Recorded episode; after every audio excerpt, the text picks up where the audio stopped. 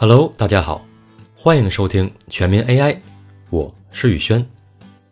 在之前的节目里，咱们聊了很多关于图像处理的话题，花卉识别、AI 修图、人脸识别等等，相信大家都有了一定了解。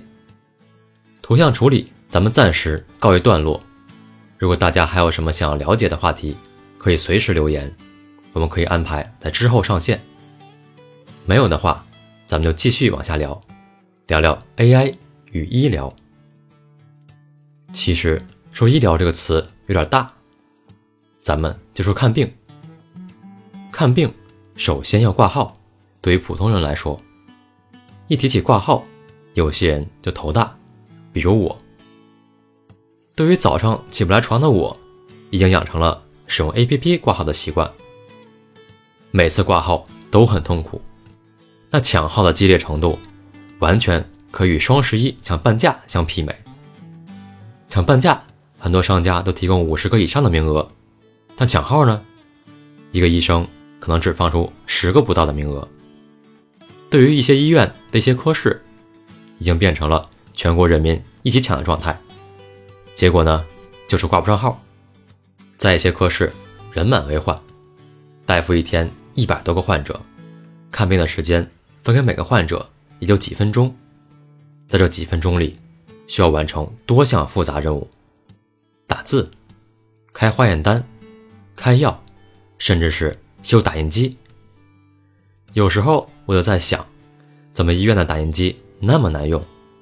每次轮到我的时候都缺纸、卡纸。扯远了，除去这几项复杂的任务，留给医患沟通的时间就变得非常可怜。在这短暂的沟通时间中，医生需要利用他全面的医学理论知识进行疾病的诊断。结果呢，就是患者看病的体验特别差。这些问题的根源就在于中国的优质医疗资源不足，而且分布不均。这个问题很难解决。那么，人工智能能改变现状吗？这个问题，咱们一起来回答。要想改变看病的问题，首先要了解看病是怎么一回事儿。其实我想说，看病就是数据挖掘，从人体的各种数据中挖掘病症。咱们站在今天这个时间点，回望过去，远一点，回望到原始人的社会。在原始人时代，我们的祖先认为人体是神秘的，这是肯定的。因为那会儿解剖学还没出来呢，他们对人体的认识少之又少，这说明一个问题：数据量小。但是原始人也是热爱生命的，他们渴望着保护自己，消除病痛，与疾病做斗争。只要思想不滑坡，办法总比困难多。于是，各种各样的方法出现了。有些地方崇拜天地，有些地方崇拜生殖，有些地方崇拜鬼神，有些地方崇拜祖先，等等，这就形成了巫术、原始宗教、医学雏形。当人们发现一个方法可以治愈病症时，这种方法就被记录了下来，并且加以使用，于是数据量越来越大。当然，数据量大。并不代表着医学发展速度快，因为这些数据里很可能存在着垃圾，这些垃圾叫做垃圾数据。早期的医学是伴着巫术发展起来的，医学发展的同时，巫术也在发展。人们将疾病与星象、恶劣天气、妖魔鬼怪联系在了一起。一个孩子发了高烧，开始说胡话，巫师方士。就推出这和鬼神有关系，而在医学中，这是伤寒感冒。这个故事不是我说的，而是我国医圣张仲景先生记录下来的。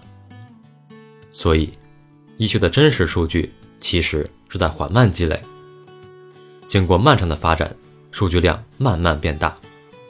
但是，这些关于人体的数据仍然停留在表面上，比如一个人的面容。脉象、体征等等，随着西医的发展，尤其是解剖学和一些基础学科的发展，我们可以获得的数据激增了。从人体的血液中，我们可以测定红细胞数量、白细胞数量、丙氨酸氨基转移酶数量；尿液中测定 pH 值、维生素、肌酐；粪便中测定隐血、粪胆素等等。